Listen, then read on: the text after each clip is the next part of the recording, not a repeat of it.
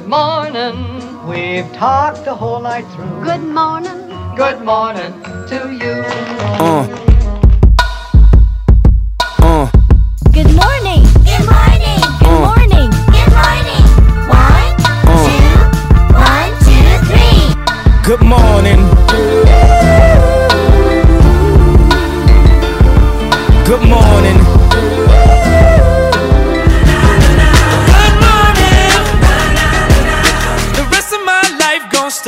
G'day, thanks so much for being a customer of Year Round Carnival. This is our Saturday morning update edition. We are recording this at 9.30am with Vince Accardi from Daily Sectionals. Hey, mate.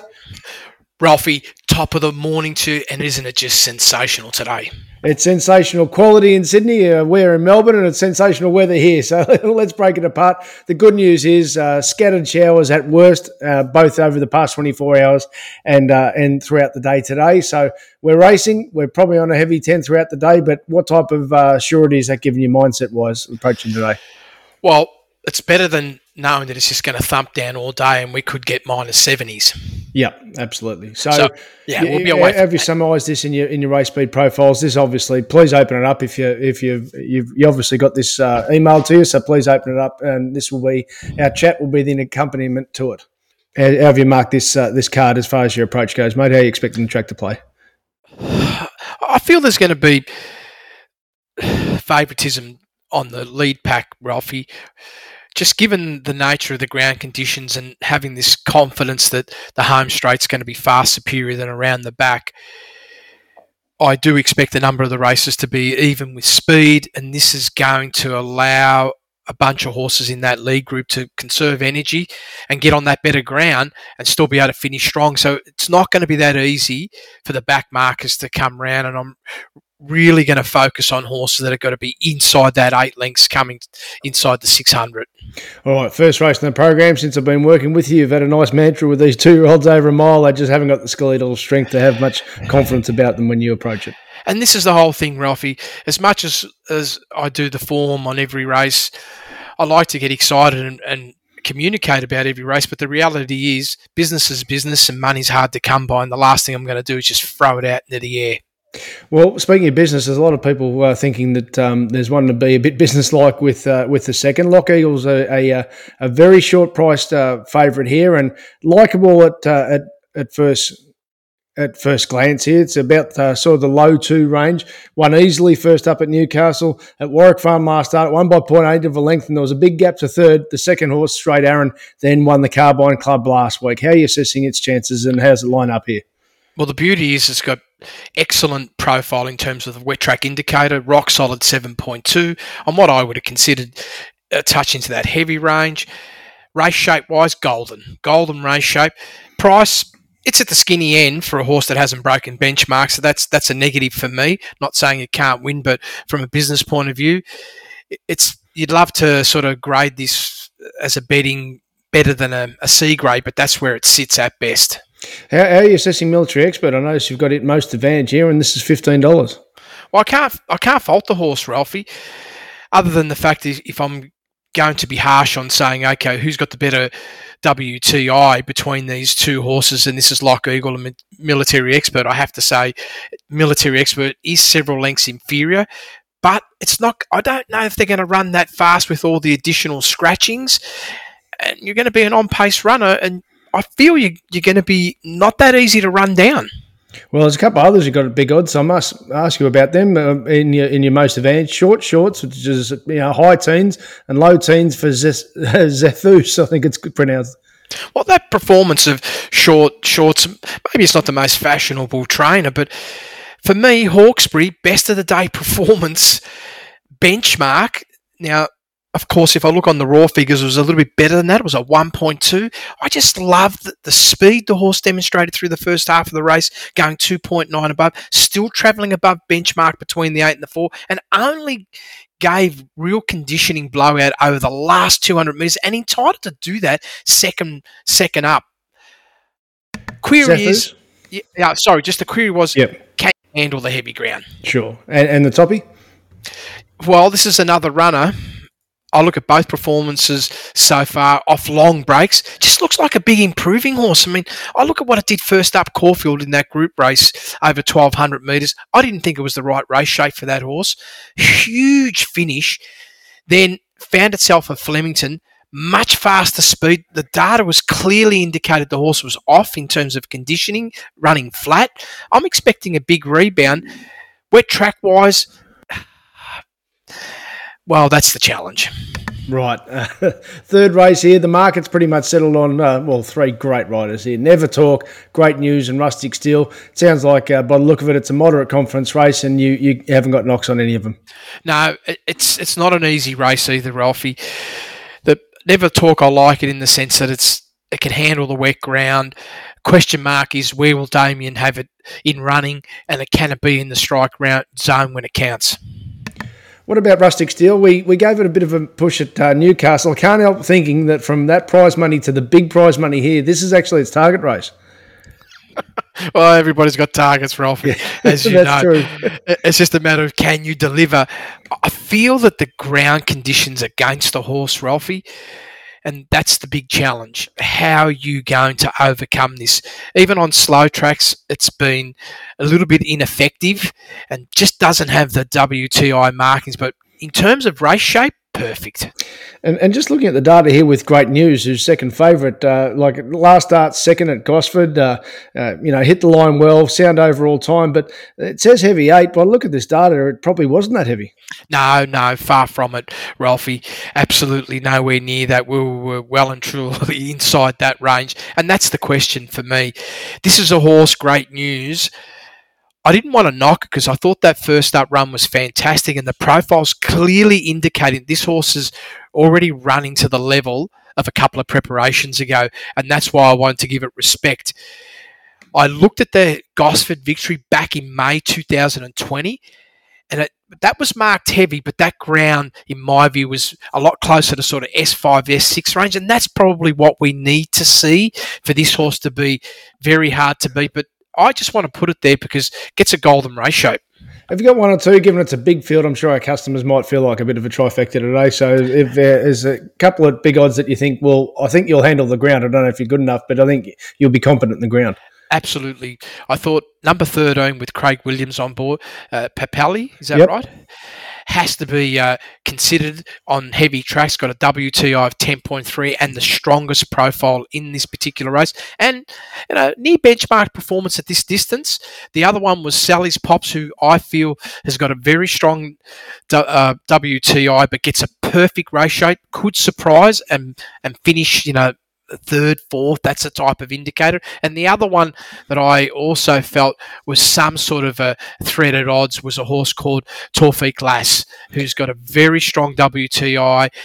And again, very similar profile to a number of other horses around that one to two lengths below benchmark at this distance. Well, one's about twenty to one, the other two are sixty and seventy to one. So there's a, there's a couple to consider there. The Percy Sykes uh, for the two year olds. This is interesting here. So Paris Dior, pretty short price favourite. We our theme for the this crop was that no two year olds had really been producing much data, but it's come from big margin uh, trials. Has, has she progressed as far as what you've seen on the on the trials? Well, I'm just trying to sit down here. They taking the position that maybe that heavy track trial on the fourth of the fourth was like massive, and this is the reason why the horse is where it should be. I, I- my my take is it's only short because the field's very ordinary.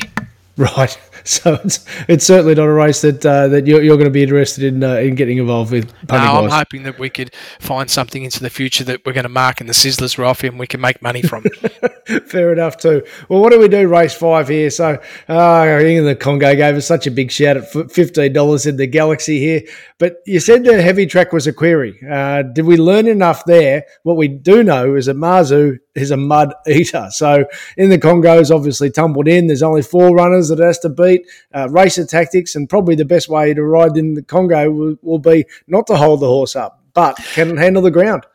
Well, ah, this is so painful, very painful. Because what's happened now, you can, uh, from a, the way I like to behave, Ralphie, in- from a betting point of view, we're just down you've only got one slot, right? Yeah. So this is the challenge. So in the Congo, if you knew that Tommy Berry said, let's make it a race, even though there's only four horses, well, then you could be fairly confident then we're going to be just down to, to either one horse or the other winning. Right. Now, with the situation where Tommy Berry doesn't really have that profile when you've got a small field, he, he could be looking at how slow can we go to increase my chances, which I feel is going to work against him if he does that. And this could then bring Paul Ely right into the race and be just as effective as Marzu, and that becomes a, really hard challenge to try and assess. And that's why I downgraded the race low to moderate. Nice and simple there. All right. Race six, the first of the group ones.